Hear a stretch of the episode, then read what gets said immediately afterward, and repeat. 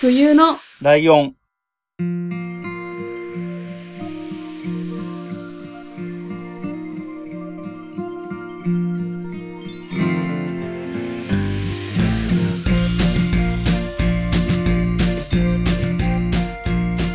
この番組は山梨県出身以外共通点のない二人がそれぞれ好きなことを話す番組です。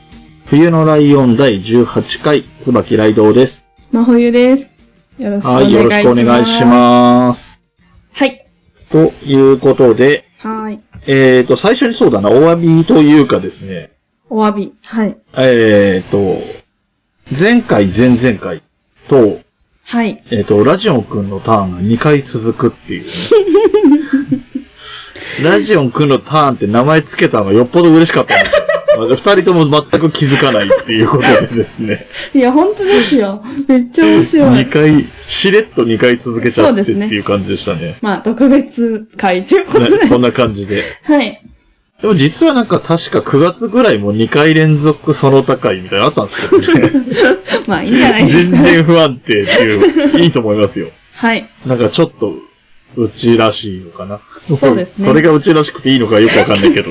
いいことなのかどうかはちょっとあれですけど。はい。うん。えー、まあまあとにかくですね、えっ、と、はいちょっと2回連続で、はいラジオンくんのターンで、えっ、と、共通の話題でツイッターっていうのとお便り会っていうのをやって、そうえでーすね仕切り直しというか、ちょっと、本来目指してるターンのも持ってき方に戻して、今回がはい真冬さん、次回が椿ライドというふうにしていこうと思います。そとうしいうましこょうとですかね。はい。はい、ということなので、えっ、と、今回は真冬さんの番。はい。私が映画させていただきます。はい。はい。 何を話したいかと言いますと、はい。えっ、と、ちょっと第何回かな忘れちゃいましたけど、第11回かな、うんで。話しました、私の大好きなゲーム、弾丸論破について、はい。ネタバレ会をしたいと思います。イェー イ。なのでちょっとあの、これからやるっていう人はちょっと聞かないでもらって、そうですね。知ってるよっていう方か、うんうん、もう絶対やらないぞっていう人だけ聞いてもらえれば そうだねと思います。はい。うん。えっと、僕の方がアニメの一期だけ見ましたっていう状態になったので、今回、はいえーこういう回になってるので、で、まあ、僕は多分ゲームの方はやらないので、ゲームの方のネタバレも OK ですよって感じですけど、まあ、そうですね僕が話せるのはアニメ絡みのところだけかな。そうですね。うん。いやー、嬉しい。この回が取れて。 まあ嬉しいよな、そりゃな。あんだけ熱量高い感 じで喋ってね。そうなんですしよ。かも言いたねい、ことそう言えなかだったしそうそう、言えなかったから。ね。はい。はいそれがそ言うえなんる。ですよ。多分知らない人が聞いたら、こいつ全然中身言わねえじゃんって思われたと思うんですけど、うんうんうんうんうんうん無理なんですよ。 でですね、えっ、と、え、どっから話せばいいんですかね、こういうものは。えっと、どこから話すかね。まあでも、一のストーリーの流れで話せなかったとこ言いますそうですね、ストーリーは、まあ、前回も言った通り、えーすえー高校生15人集められまして、うん。えーっと、外に出れない状態で殺し合いをさせられて、えーっと、事件が起きたら学級裁判。犯人がバレてしまったら、えーっと、お仕置きとして死刑になっちゃうっていう話をしたと思うんですけそうど。ですね。はい。えっ、と、人、クラスメイトを誰か殺して、自分が犯人だってバレないと学校から出れる。だから、まあ、殺す動機が一応あると。そうなんですよ。で、動機もいろいろ、ね、見せてくださったと思うんですけど、うんいろいろあるんですよ。あのーうん。外に出たいと思わせるような、こう、煽ってくるんですよ。うあんの、熊ちゃんが。そうです、で、ね。あの、まあ、どんどん結局バタバタ 殺人事件が起きていまして、うん。で、まあ、結論ですね、結論。はいはいはい。 えっと、真の黒幕がいまして、うんうんで、それが、えっと、超高校級のギャル、江ノ島純子ちゃんなんですけれども、うん。うんうんうんうん。そうでした。はい。で、この方、えっ、と、なんと、えっ、と、1回目の殺人が起きた時に、うんうん。こう、デスゲームでありがちな、うん。私はこんなの参加しないよって言って、はいはいはいはい。で、黒幕に反感を買いまして、うん。えっ、と、殺されちゃうんですね、実は。すぐ。そうですよね。割と序盤で死んじゃったじゃんって思いましたね。そうなんですよ。私も舞台から入ったんで、うんうん。あの、神田沙也加ちゃんが江ノ島純子役だったんですけうどんうんうんうん、見てて、え死んじゃったけど、 沙也加ちゃんこれで終わりと思っうて、んうんうん。そんなことあると思って、ちょっとドキドドキしちゃったんですけど。うんうんうん。で、えっ、と、最後、えっ、と、最後の学級裁判の時にそれがわかるんですけど、うじゃあ殺されたのは誰かっていう、最初に殺されたのは誰かっていうと、うん。江ノ島純子ちゃん、実は双子なんですね。そこね。うん。はい。一卵性の双子。なんか顔がまあ似てまして、うんで私、あの、第11回で、うん。あの、ライドさんに何人生徒がいるんですかって聞かれた時に15人くらいっていうふうに答えたと思んですけどそうそうそうそうなんで、なんか、 なんでかっていうと、そう、はい。そうね。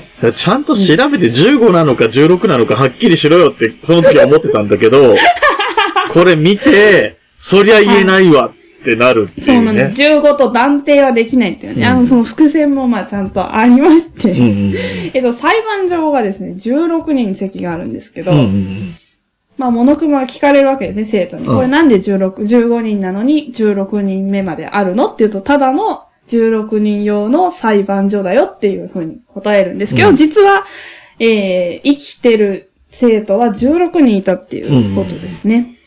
えっ、と、入れ替わってたんですよ。最初にいた江ノ島純子ちゃん。実は双子のお姉ちゃんの方、うんうんうんいくさばむくろという、ね、お姉ちゃんがいて、うんうんえっ、と、モノクマを操ってたのが本物の江ノ島純子でした。うんうんうん。そうでした。そうです。で、見せしめが必要ということで、なんと序盤でお姉ちゃんをざっくり殺すといううサイコパス加減。そうね。そういうノリだったね。 そうです。で、二人は何者かと言いますと、うんえっ、と、超高校級のギャルと、うんえっ、と、エクサバムクロは超高校級の軍人っていう設定なんですけうんうどんうん、二、人は双子で、超高校級の絶望シスターズというちょっと謎 の肩書きなんですけれども、この二人は結局何をしてたかっていうとう、んえっ、と、あ、というか実はですね、うんこのクラス16人ですね、実は2年間高校生活を共にしたクラスメイトだったっていう。そうなんだよね。それがなんか、結構いい感じの伏線で、こう、写真があるとかね。出てそくうるなんんでだよす。。受けた記憶のないノートとかね、うん出てきたりして。で、なんか、そうです。それは2年間の記憶をですね、江ノ島純子ちゃんに奪われてしまってたんですね、皆さん。うんえっと、入学式初日のところから、えー、最初、ゲームが始まるところまでの2年間の記憶、ごっそり抜かれちゃってうんうんます。うんなので、知らない人だと思ってたけど、実は2年間共にしたクラスメイトで、クラスメイト同士うでん殺し合ってたわけなんですね、実は。そうね。同じクラスメイトって言っても、今日いきなりあわ集まったじゃない、2年間を共にしてきてた、それを忘れてるクラスメイトの殺し合い。そうなんですよ。胸熱ですね。 で、えっ、と、外の世界の話になってくるんですけど、外の世界は人類史上最大最悪絶望的事う件ん。というね、何が起こってるのか具体的にはわからないんですけれども、えっと、その、絶望シスターズが、えっ、と、えっ、と、なんて言えばいいんですかね。まあ、殺し合い戦争みたいな、そういう感じで、外の世界はめちゃめちゃになってるわけです、その2う年ん間の間うに。んあ、そうか。その2年間とリンクするんだね。その戦争の期間はそうで。はい。で、えっ、と、その希望が峰学園っていうみんながいた高校はですね、なんとか生き残った15人をですね、ノアの箱舟のような形で、あの、そシェルター化しまして、う学校んを。だから外に出れなかったんですね、そうだみんな。ね。はい。で、えっ、と、生き延びさせたっていう。うん。で、えっ、と、最終的には江ノ島純子ちゃんから最後の学級裁判ってことで、汚染された外に出るか、ここに残って、えっ、と、一生この中で生きていくか、どっちにするかっていう選択を迫られるわけです。で、えっ、と、最後みんなが選んだのは、外に出ると。ね。そうなんだけど。で、生き残った生徒たちが外に出るっていうのが最後のあ話ですね。で、おそこで終わっちゃうから、結局、何、外がどうなってんのかとかもよくわかんないし。そうなんですよ。そっからで、です僕よ。はそこ まで、そのはいアニメがそこで終わるから、えっと、そうそこまでしかストーリー上は知らないし、はい。もっと言うと、そのゲームに2とか3とか、そういうのができるとはとても思えない状況。そうなんですよ。よ。そう。そう。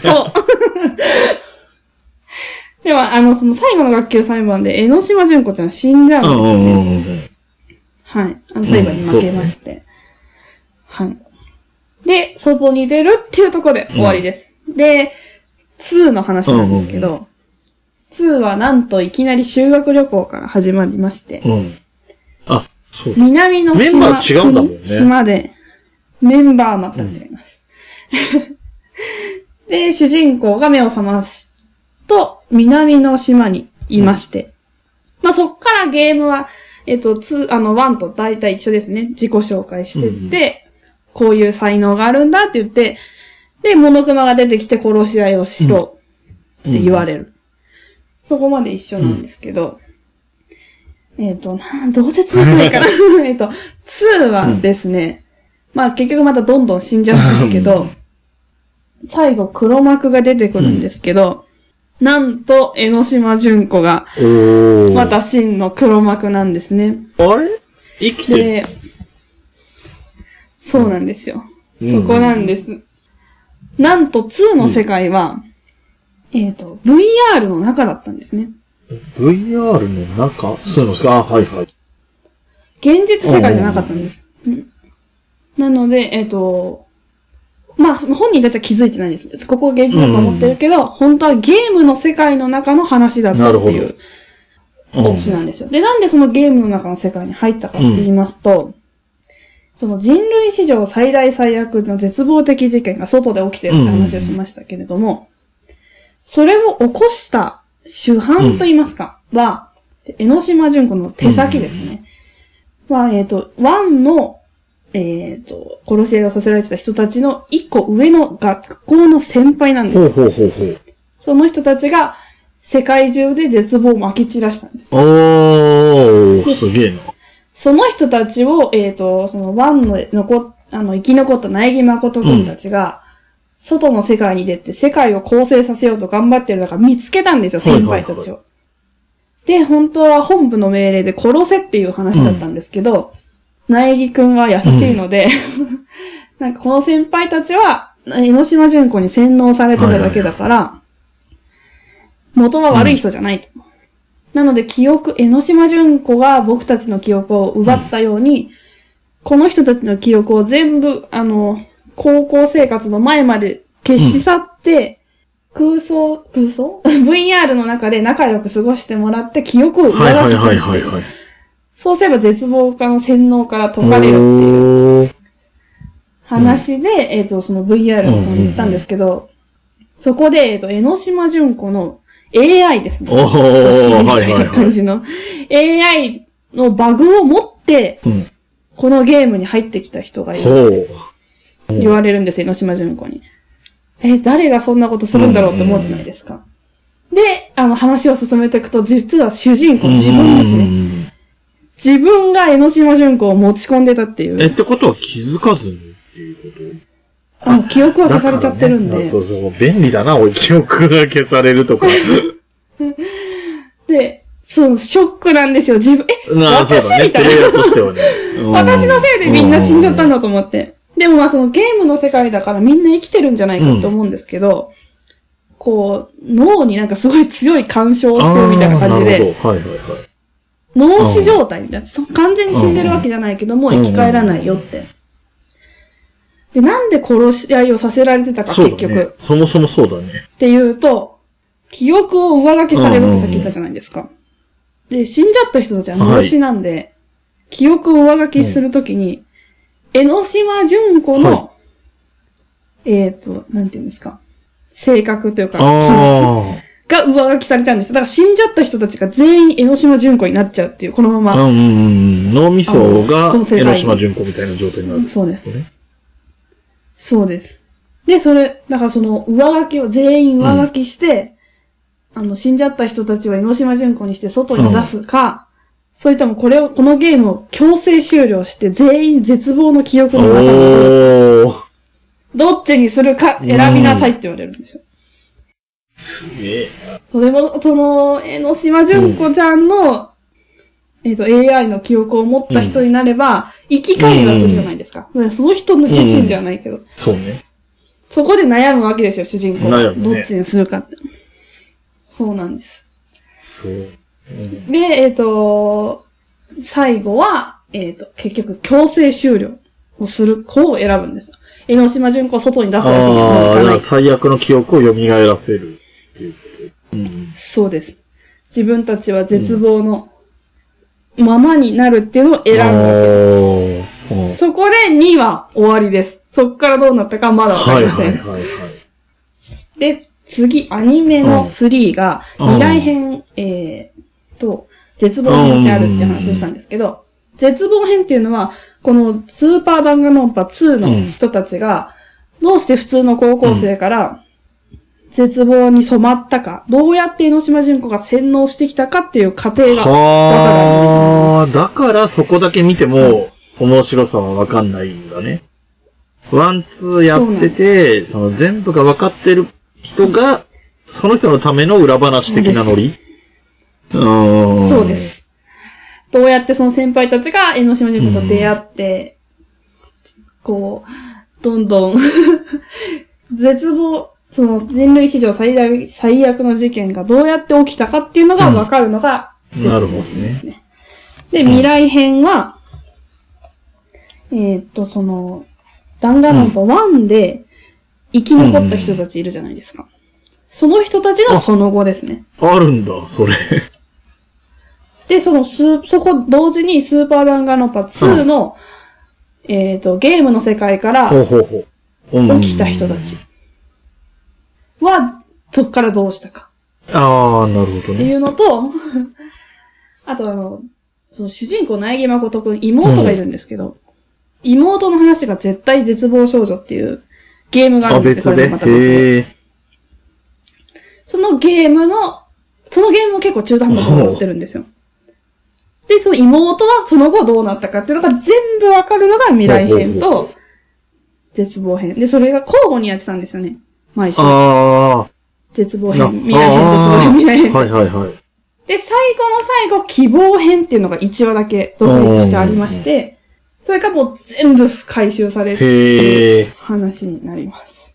えこの希望編がまた泣けるんですよ。っていう全てを知こったと状態は、はもう完全に完結してるの、はいこれ、弾丸論破っていう、この、全体、あそうですの、アニメもゲームも全部ひっくるめて、完結しま最す終的に希望編で完それ結で、してる。えっ、と、そう、そうです。希望編の最後は、うん言っちゃうと、苗木誠くんが最後希望が峰学園の新しい学園長になるってところで終わり。おおそれはいい けど、その学園は大丈夫なのかいって感じが僕 の聞い、確かにこう、急に何十ああ、年なる後ほとどかになってね、。あ、じゃあもう健全な感じの学校になってる。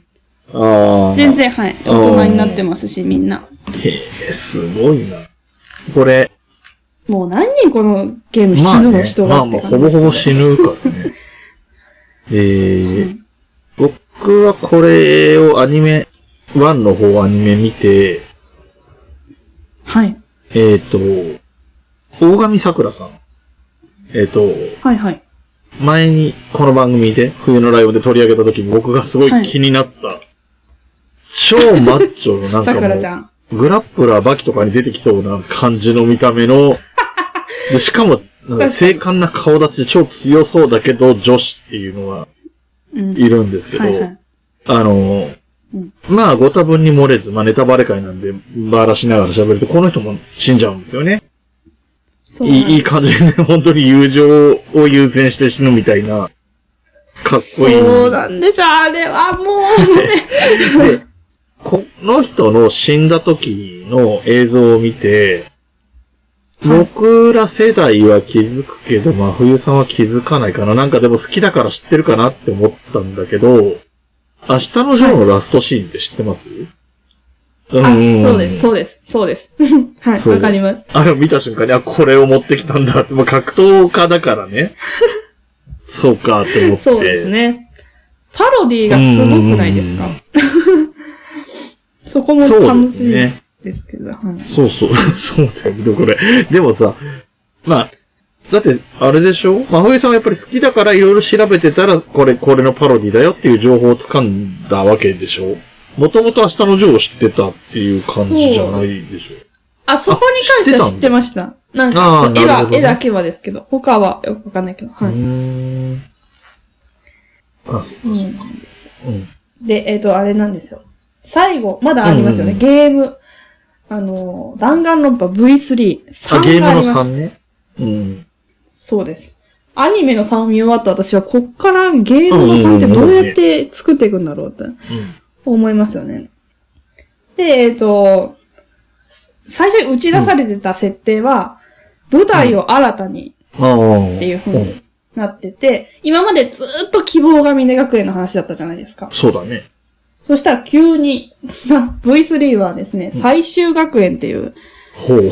あの、新しい学校になります。だけど、設定は同じですね。あの、超高校級のああ、な才る能ほをど。持った人たちが集められて、殺し合いさせられる。ここまでは全部一緒です。す。で、3の一番驚くことを言っていいですかはい。 主人公、女の子になります、初めて。あ、ああ、言ってたね。まあ、妹は、の時は女の子でしたけど、えー女の子でや、どんどんやってきますよね。うん、そう。で、ひ最初の殺人が起きました。うん。で、えっ、と、裁判していきます。うん。するとおかしいなと思うこ、思うんですよ。うん。んと。で、どんどんやっていくと、なんと自分が犯人だったっていう。おー。で、途中で、えっ、と、主人公変わります、なんと。あれ、すげうえん。あ、それはすごいな。視点が変わって、うん女の子だったんですけど、男の子、そこの相棒みたいになってた男の子がいて、うんうん。その子にさっと 変わる変わるんですよ。急に。主人格うんあれ 私があっちに行っちゃったと思う。うん。で、結局、あのお仕置きされて死刑になっちゃうんです、主人公。うん。なんと主人公詐欺。えっと、楓。そうです、赤松楓ちゃん、超高校級のピアニストだったはずなんですけど、それをプレイヤーとして話を進めてって、自分が犯人っぽくなったところで、はい。相棒の方の視点、視線、視点に変わって、ゲームとしたプレイが続いて、そうです。初初代主人公を追い込むの人を、そうです。はい。へえ。すごい、すごい悲しい。すごい悲しかった。いいか、まあまあ、これは、あの、あれも乗っかってるからね、神田沙也加さんが声っていうのも乗っかってるからね。 それは乗っかってますうね。ん でも、えーそんなと思って。弾丸論破って、1、2、3ゲームですね。うんあの、詐欺が続いてまして、 おーえっと、まず1うは、ん。ヒロイン詐欺。明らかにヒロインだなって、この子、相棒になりそうだなって思ったら死んじゃうって いう。あ、一番最初の、あ前の、園さやかちゃん。同級、えおん中学が一緒とかそんな感じの子だっそうです。超高校級のアイた。ドル。ん。私、あなたの助手になりますとかいう、そういう、はいはいはい相棒になるのかと思いきや死んじゃう一番最初に死んじゃうぐらいの勢いだよね。そうです。で、2はですね、あの、最初に声をかけてくれた親友みたいな男の子がいるんですああのそいつが表変しちゃう っていう。親友になるのかと思いきやならない。あ。ああ。で、3が、まさかの主人公、交代。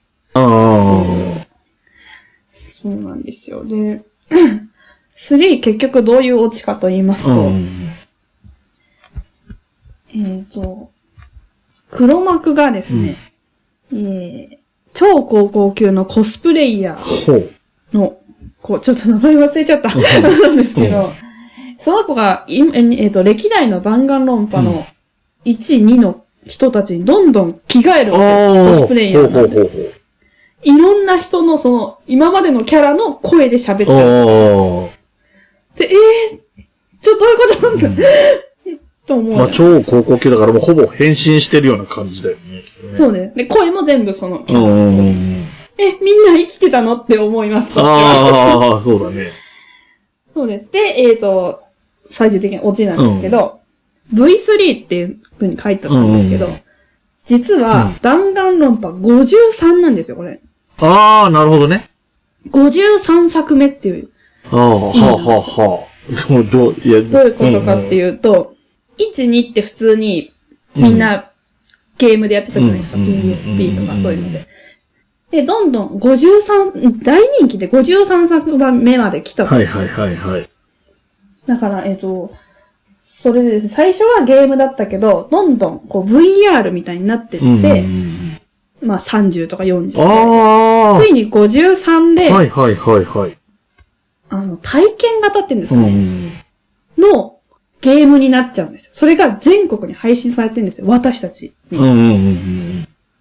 だからその人たちは、すべて与えられた設定で、本当に生身の人間なんだけど、超高校級のなんとかっていうのは、弾丸論破、チーム弾丸論破っていう、うゲーム会社が植え付けたものなんですよ。だから体験型のゲームっていうか、入れ子状態というか、なんていうんだ、そういうの。まとり押し家的というか。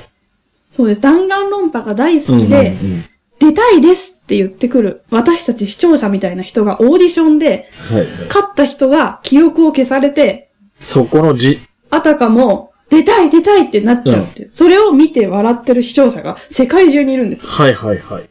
で、弾丸論破ってやっぱり人気だから、コメント欄みたいなの最後出てくるんですあよ。いっぱいーうん。なんか希望が、やっぱり弾丸論破って希望は前に進むんだって感じで、希望がずっと53作目まで勝ってきたと。うんで、主人公を気づくんですよ。53作目まで続いてきたのは希望が勝ち続けたからだ。はいはい。希望が悪いんじゃないかって。ほう今まで散々人が死んできたから、うん希望を勝たせることが悪いんだっておいうー風な結論なんですよ。おーでもそれって今までの漫画のを全部否定してくることになるわけじゃないですか。まあね私たちが好きなものも。あんなに希望希望言ってたのうんに、犠牲者が生まれるのは希望のせいだ。うんうんうんはいはい。希望も絶望も選びたくないっていう。はいはい。このゲームを終わりにしたい。ほうほうほうほう。そうすると視聴者のコメント欄あれなんです。大好きな弾丸論破終わらせないで。ん希望を選んで次の参加者に続けてくれっうてん。言うんですよね。もうその主人公はその大切な人たちを亡くしてきたから、もうこんなことやっちゃいけないっていうふうになりまして、弾丸論破を終了させちゃうんです。おー。弾丸論破はフィクションだったっていうオチなんですよ。はいはいはいはい。うん、で、っていうことはですね、これ。弾丸論破を楽しんできた私たち、本当私とか、はいは ファンの人たち、全員全否定されてるんですよ。これあー、そうね、もう終わりだよ。お前らみたいなやつがいるから人が死んだんだって責め立てられるわけです、主お人公 に。 ー。このオチは結構秀逸だなと思うんって。すごいね。ええまあ私たちが知らない弾丸論破4から52まうでんがあった世界っていう。そういうことだね。面白いな、その、発想は好きだな、な んか。そうなんです。でもまあネットの掲示板とか見たんですけど、やっぱ1とか2とかを見直した時に、でもこいつらフィクションだからなって思っちゃう。あー、そういうのもわ重かる。さがちょっと減っちゃうっていうのも、あ、まあ確かにそれはそうだな。でも、しかもこのオチだと、自害策ってよねないのかなっできてなくなるパターンだよね。思っちゃいます。あの、その作ってる方が、一回出し切ったみたいなこと言ってうて、ん。そうね。そのアニメの3で全部今までの伏線回収して、うん。で、最後弾丸論破を全否定して、終わらせたことで、 続編作るかはわかりませんっていうふうにインタビューで答えてて、まあでも、多分終わらせたかったんだろうね、作り手としては。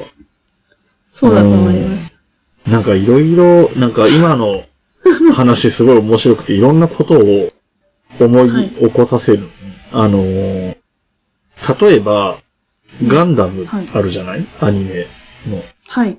まあ富野義行っていう人が、まあ監督というか一番偉い人なんだけど、ガンダムの。ガンダムってすごいブームになって、あの、大人になってもはい僕みたいにガンダム好きっていう人がいっぱいいたわけよ。もう10年、20年そう前でかすら。ね。はい。えっ、と、で、富野義行は、そういうファンに向かって、いい年して、ガンダムガンダム言ってるやつなんか、ろくでもないとか、言った人なのね。そへのえ。感じと、その何、あのーはいゲームのプレイヤーを批判するっていう姿勢がちょっと似たところがあるかなとかあ思あ、った確り。か。に。そうですねで、。その、確かに僕の、まあ、ガンダムも好きなんだけど、もう一個好きなものである特撮、ウルトラマンとか仮面ライダーっていうのも、はいはいはい。時々、仮面ライダーとかウルトラマンっていうものが、もともとあるものとして認識してるパターンとか出てくるのよ。うーんあんなのテレビの中の存在だよって、登場人物が言うパターンとかあるのね。あだからあ。 そういう、なんありかますねそそういうのうの、んどこまで本当っていう設定なのかとかが複雑なことって、ちょっと、そういう特撮とかでもよくある。シリーズがつうん長く続く、いたりするとなりがちなのかなとかね。 そうですね。うん。で、あとはまあ終わらせたいっていう話で言えば、ドラゴンボールは途中で終わら、作者は終わらせたいけど人気があって終われなかったんだろうなとかも思い出したし。ああ。 いや、難しいですよね。私もなんか、うーん、気も、そう、作り手側の気持ちもわかるけど、好きなんだよ、こっちはっていう気持ちもあるし。 あと、そのガンダム絡みで言うと、ガンダムって世界観が緩いよね。あの、はい。地球全体と、あと月とかのエリアぐらい、月の軌道上ぐらいまでのエリアで戦争が起こってて、はいはいえっ、と、うーん。ある1年間だけの話なの。元々のガンダムの話は。で、それより前の話も後の話も作ろうと思えば作れるようになってるから、その後続編がいっぱいできたり、同じ時の別の場所の話が作れたりとかするのね。うんでうんうんはいエヴァンゲリオンは逆にもう世界中を巻き込んで一個の話が完結してるから続きは絶対作れない。だからあーエヴァンゲリオンなるはほ完全なリメイク同じエピソードを作り直すっていうのはできるけど、その前の話、うん後の話とか、そ一方その頃、あっちではとかっていうのはできないよね。で、なるほど。はい弾丸論破にその余地はあるのかどうかっていうのを聞きたかったんだよね。でも、その一応伏線も全部回収してってなってるけど、でも、はい。その時、そのストーリーに関係ないどっかの学園っていう設定は作れるのか作れないのかとか、それより前の話っていうのはやろうと思えばできるのかとか、はい。だからあとはその、ご V3 に行くまでの間のどっかを抜き出して、面白いっていうのはできるかどうかうん。だから、あとはそれが、さっき言ってたみたいに、結局これがフィクションだっていう設定だと思うと感情移入できないっていうのは、あるからね。そうなんですよ。だから間の話も、まあ、なんかまあ、やんないだろうなっていう感じです。そのパターンのことでミステリーと か推理物っぽい話で言うと、えっと、相棒ってドラマあるじゃないはいはい多分そのうちちゃんと調べたら相棒一回やりますけど、僕のターンで。えっと、はいはいなるみやくんがし、えっと、相棒役だったシリーズの最終回。で、はい。なるみやくんが、その法律的に、要するに警察としては捕まえたりできないやつを、物理的に攻撃する悪いやつになっちゃうのね。正義のための悪いことになっちゃう。はいはいはい。で、それが、その最終回のオチが結局、君が犯人だったんですね、みたいに右京さんが言うみたいな流れになるんだけど、うーん。でもそうなるとやっぱり、それまでのエピソードの中で、すごい頑張ったりとか、その法律を守んなきゃいけないとかっていう立場にいた、成宮くんが演じてた役、えっ、と、海藤かな、はこいつでも結局犯罪者になっちゃうんだよなとか、暴力で解決するようになっちゃうんだよなって思うと、応援できないみたあいーわかな、る ー。はい。なるんだよね。もっと、もっと大物で言うと、えっ、と、アガサ・クリスティっていう人が書いた、エルキュール・ポアロっていう、はい。名探偵ポアロっていうのがいるんですけど、はい。このネタバレってやっていいの かないいよな。もうこれはもういいや。これはどうせ読まない。今知らない人は多分読まないからいいや。えっと、最後の事件が、やっぱり、はい。その、明らかに犯人なのは間違いないし、本人も自白はするけど、法律的には裁けないってところにやっぱりハマるの。でうーんその回はもうポアロはもうずっと悩み続けてるの。推理もしながらも。で、い最終的にポアロがやっぱりその人を殺しちゃう。うーん。で、今まで頭の良さで勝負してきた人がどうにもなんなくって、物理的に殺しちゃうっていうのはやっぱはり、すごい残念な感じがするし、はいやっぱりそれが最後なんだよね。はい。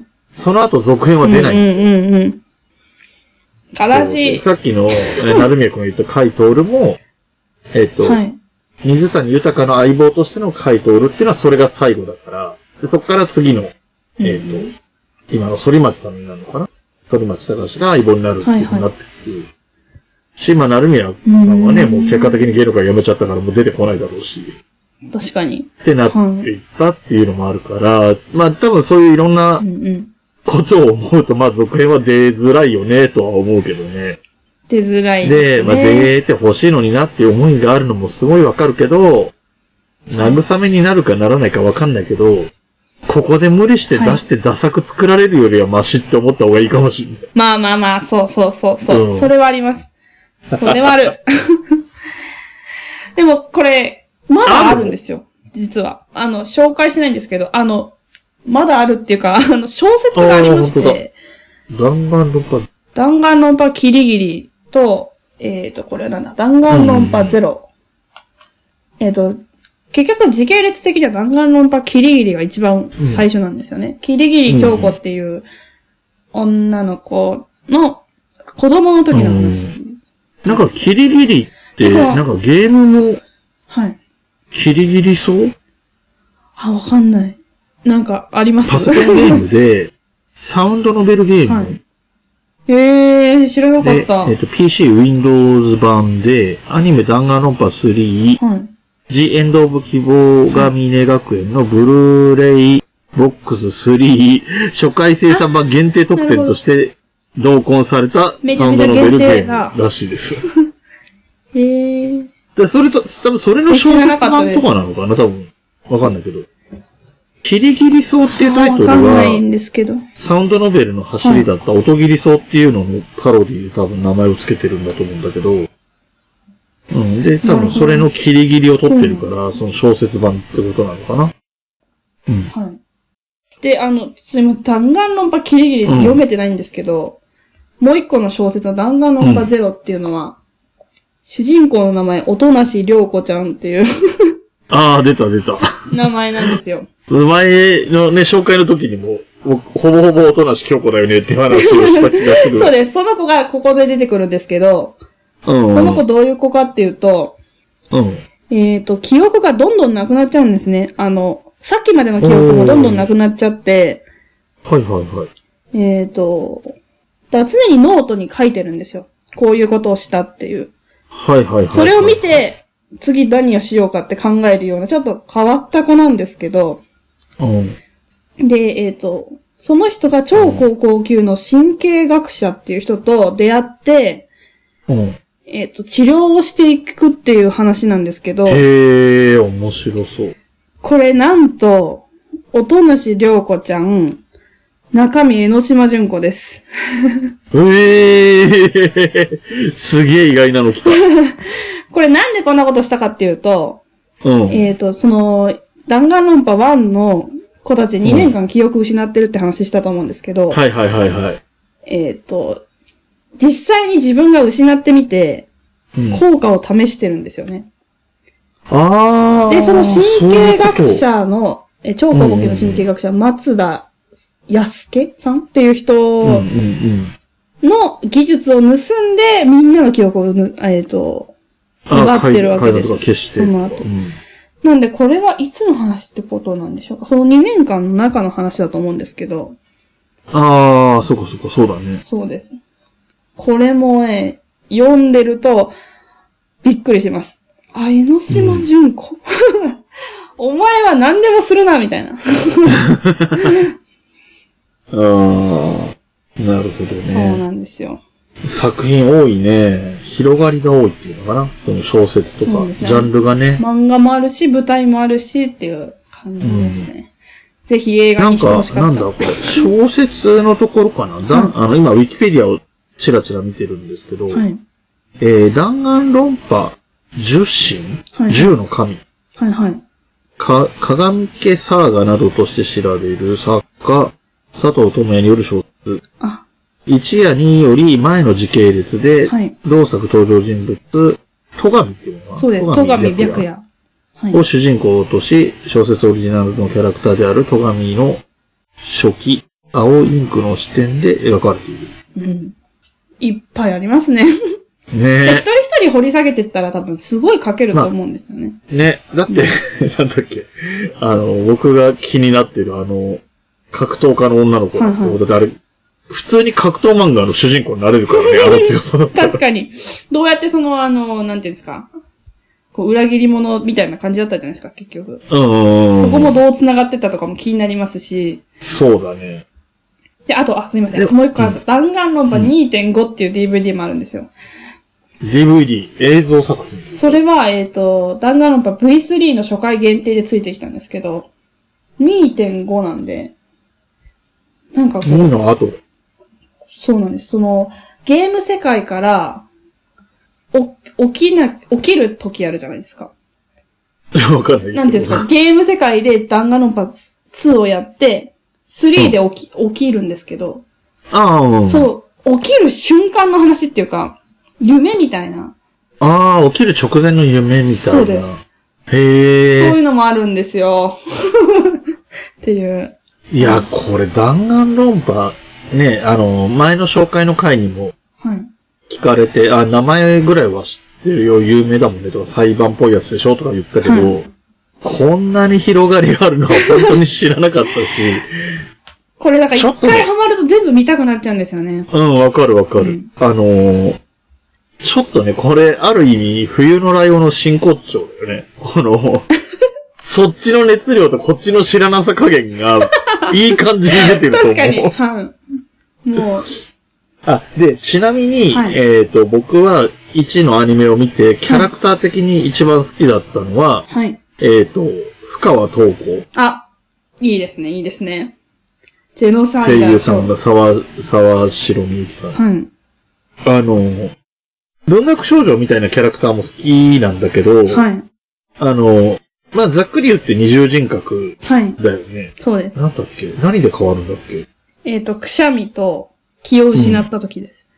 なんかくしゃみで性格変わるはドラゴンボールのランチのパロディだ けど、あの、アンチのその、何なんていうんですかなんていう名前でしたっけジェノサイダーショーです。あ、そうそう、ジェノサイダーの方のキャラクターもはい。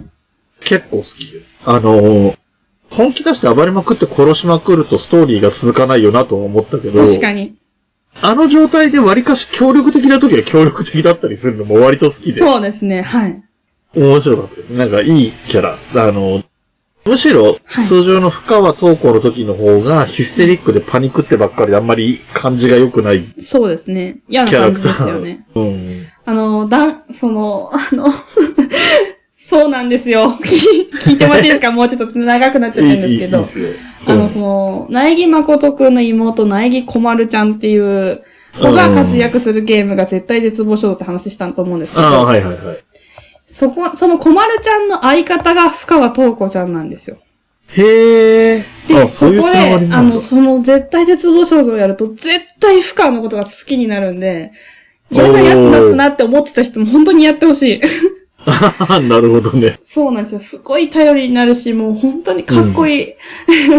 ああ、かっこいいって感じになった。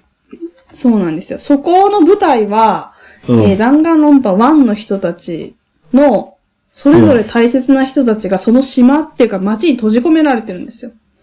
それおをおなるほ助ど。けへながら、こう進んでいくっていう話で。え。その子、そこの絶対絶望症者の黒幕の女の子の声優さんは、あの、平野綾です。 私大好きなんですけど。また、有名なそうなんです。声優さんが出てきたはい。もう、ははい。えっと、ままだあはりりさまん、すこれ、まだあるだろうが、い、い。もうちょっとやめまいしょ加う。減もう、やめ自己最、当番組最長記録になってきてるんすいまで、せん。いっぱい喋っちゃって。 あの、なんかね、また、はタイミングがあれば、また、弾丸論破、はい。 ええ冬のライオン的弾丸論破 V3 があるかもしれませんね。確かにそうですね。うん。えー、ちょっとなんか、急速に話が終わってたんで、ちょっとまとめようもないっちゃまとめようもないんだけどいや、でもその一個一個の殺人でも言いたいこといっぱいあるんで、あの、ネタが尽きたらまたやろうと思います。あ、そうね。はいあいいんじゃないですか、そういうのも。はい。思い出し思い出しね。そうですね。えっと、今回、冒頭で言ってないから、タイトルに、つけときますけど、はいネタバレあり会っていうことでね。初のネタバレですね。まあ多分一応冒頭でちょっと言ってるから、はい。あの、ねやりたい人は聞いてないとは思うけど、はい。でき多分聞いても楽しめるとも思うしね。絶対ネタバレがあったとこそろうでで。私結構ネタバレ先に読んじゃう派だったんで、あ大あ。まかに知ってたんですけど、それでも楽しかったんで、ぜうんひ。うんうんそうですね。えー、では、そういうわけで、はいえー、いいかな もうちょっとあんますいり、まなせんんか、無理やりなんか言っても、だらだら長くなるだけだ終と思うわのりで。ましょう。はい。サクッとまとめて、えー、メールアドレスの方、はい真冬さんからお願いします。はい、メールアドレスが、えー、huyuno,lion,gmail.com です。えー、ツイッターのアカウント、fuyuno, lion アンダーバーです。ハッシュタグはすべてひらがなで、ふる、冬来でお願いします。はい。そして、この番組の楽曲提供はカメレオンスタジオ。エンディングはハルさんで、ハッピーターンです。はそれではまた次回、ごきげんよい、う。また来週。部屋に人と猫絡まり合って生きています欲しいものはたくさんあれど大事にしたいこの気持ち思い出の上を歩いてたけど望んだ未来を引きずってたけど虚しさも全部それすら愛して飲み込みたいそんな気分さ大事なものなくした時へたり込んで夕日を見てた景色をふと思い出すから自分の居場所も定められずにそれでも「見つけたい」「見えないもの見えないままに星屑の中から見つけるんだ」「それでももっと続くように」「願えるように忘れるように」「あなたのもとに」「ハッピーターン」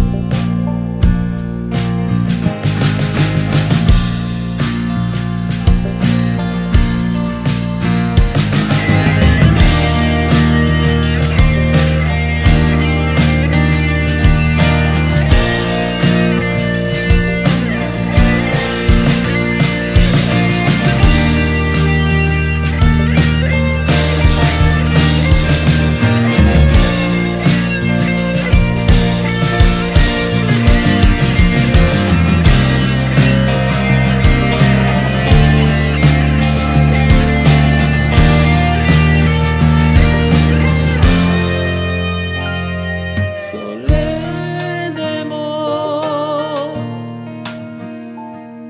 譲りたくはない自分が自分でいられるように探してるずっと「求め続けたい」「誰かのために自分のために曖昧じゃない